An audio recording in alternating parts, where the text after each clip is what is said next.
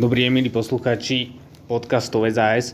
Dnes sa budeme rozprávať s podpredsedom parlamentu za SAS Milanom Lavrenčíkom, kde sa spoločne skúsime zhodnotiť minulý týždňový priebeh schôdze parlamentu, ktorý zasadal od útorka do piatka, dnes pondelok je voľno, tak možno čo všetko sa stihlo prerokovať, o čom sa rokovalo a aké boli najzaujímavejšie témy. Možno jedna z najzaujímavejších tém, ktoré zaujalo aj verejnosť a hlavne média, bol začiatok schôdze a to samo odvolávanie Borisa Kolára.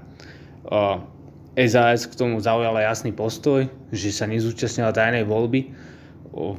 Vystúpila spoločne so za ľuďmi na tlačovej besede, kde ukazovala možno nejakú spoluprácu klubu. Niektorí sa pýtajú, že či pre nás je táto kauza teda definitívne uzavretá, tak možno váš pohľad, pán Laurenčík. No tento týždeň bol naozaj hektický, lebo schôdza mala bohatý program a pán predseda Koláriv ešte obohatil o jeden bod, keď zaradil e, odvolávanie samého seba kvôli diplomovke, ktorá bola spomínaná už v predchádzajúcich týždňoch a riešená. No, ako ste spomínali, tam sme zaradili, tá, tá, tam sme sa postavili k tomu tak, že my nebudeme odvolovať koaličného partnera. My sme ho vyzvali na odstúpenie a bolo to na ňom, ako sa zariadi. On si zvolil túto formu, kde sa snažil o to, aby mu poslanci vyslovili dôveru. Nakoniec e, to dopadlo tak, že e, tesnou, tesnou účasťou 76 poslancov nebol, nebol odvolaný. E, ten aspekt ozaj bol zaujímavý, že sme sa vlastne spojili aj s druhou stranou, so stranou za ľudí a sme jednotne ukázali, že nesúhlasíme s takýmto riešením. Mm-hmm.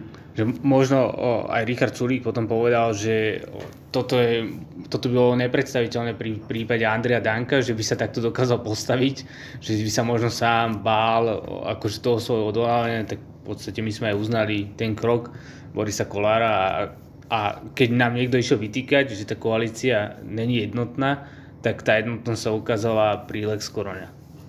Presne tak nakoniec e, ozaj bol, bol to pomerne odvážny počin oproti predchádzajúcemu predsedovi parlamentu, postaviť sa takto a vypočuť si vlastne e, všetko o tom a verejne to takto pretraktovať. Aj to hlasovanie bolo tajné, takže tam reálne hrozilo, že môže byť, môže byť nakoniec odvolaný.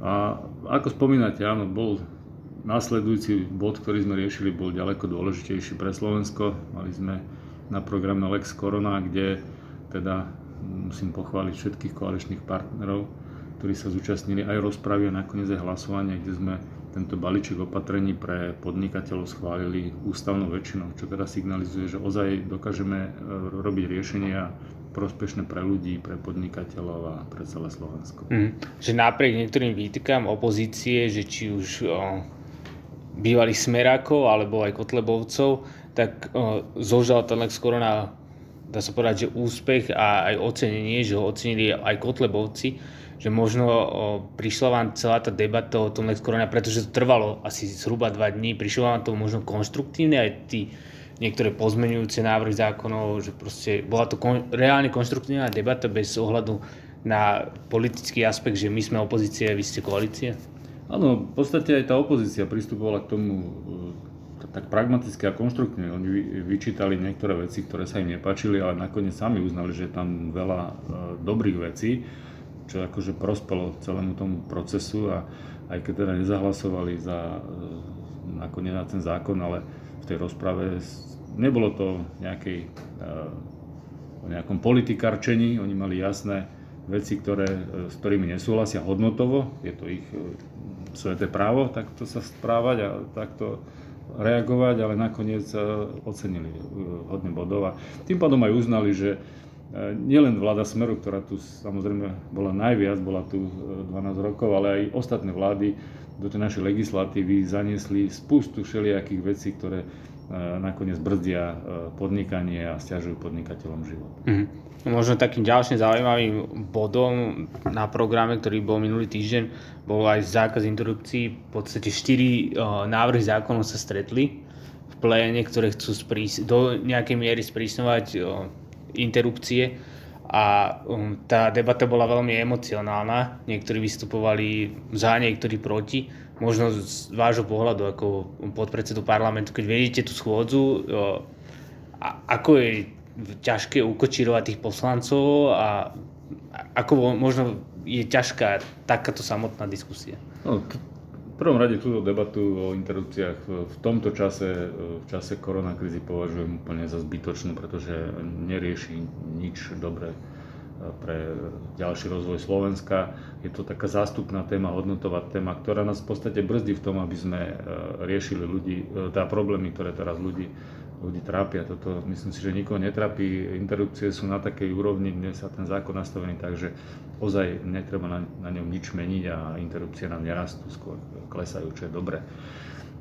Ale tá otázka, no e, je to zaujímavé, lebo keď to človek trošku pustí a nechá vlastne tie emócie na jednej strane, musí to nechať aj tej druhej strane a potom je tam ťažko robiť nejakého takého rozhodcu, takže niekedy sa e, pozície toho vedenia dostávam do situácie, keď už som na hrane, že už som si povedal, že toto som už nemal, že to som už mal zastaviť, ale keď som to dovolil jednej strane, musím niečo podobné dovoliť aj druhej strane, takže je to veľmi, veľmi ako tak zložité e, ukočirovať, aby to neskrzlo do nejakých už potom e, vecí, ktoré sa do parlamentu nehodia, ale e, aj do parlamentu patria aj emócie pri niektorých veciach, ale na určitej úrovni. Mm-hmm. A tento týždeň možno vy ste okrem toho, že zasadli aj nejaké výbory, vy ste členom zahraničného výboru, na ktorý prišiel, bol pozvaný minister zahraničných vecí Ivan Korčok. V podstate tá hlavná téma bola Venezuela tak možno o čo išlo v skratke a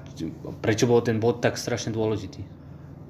Dôležitý bol preto, lebo 24 krajín Európskej únie uznalo uh, Juana Guaido za hlavu štátu a vlastne vyslovilo mu, alebo dalo mu možnosť, aby usporiadal demokratické uh, voľby a naša krajina spolu s Talianskom a myslím, že Cyprom neuznala zatiaľ.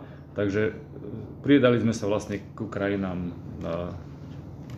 európskym krajinám, ktorí sú pokrokové krajiny a myslím si, že sme prišli na správnu stranu, takže toto všetko malo byť, myslím si, že už za minulé vlády, ale keďže bola vláda Smeru a hlavne sa nás tak tomu nemohlo dôjsť a som rád, že náš e, minister Ivan Korčok toto nejak prelomil a že sme sa ozaj postavili tam, kde Slovensko patrí. Uh-huh. A možno tak zo zákulisia, aby sme ukázali možno počúvateľom, že v podstate tá debata bola tuto emotívne nabitá hlavne medzi pánom Bláhom, Lubošom Bláhom a Ivanom Korčokom, ktorý mu tam vytýkal všetko možné už od toho, že je platený americkou veľmocou a neviem čo všetko, ale vy ste sa aj s pánom Osuským z SAS, ktorý tiež členom zahraničného výboru zastali pána Korčoka.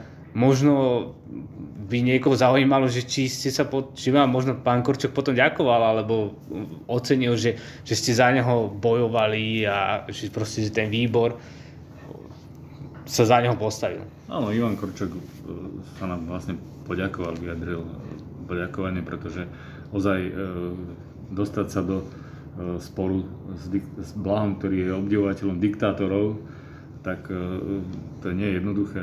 Je to v podstate človek, ktorý e, dokáže demagogicky e, rozprávať a obviňovať a očierňovať.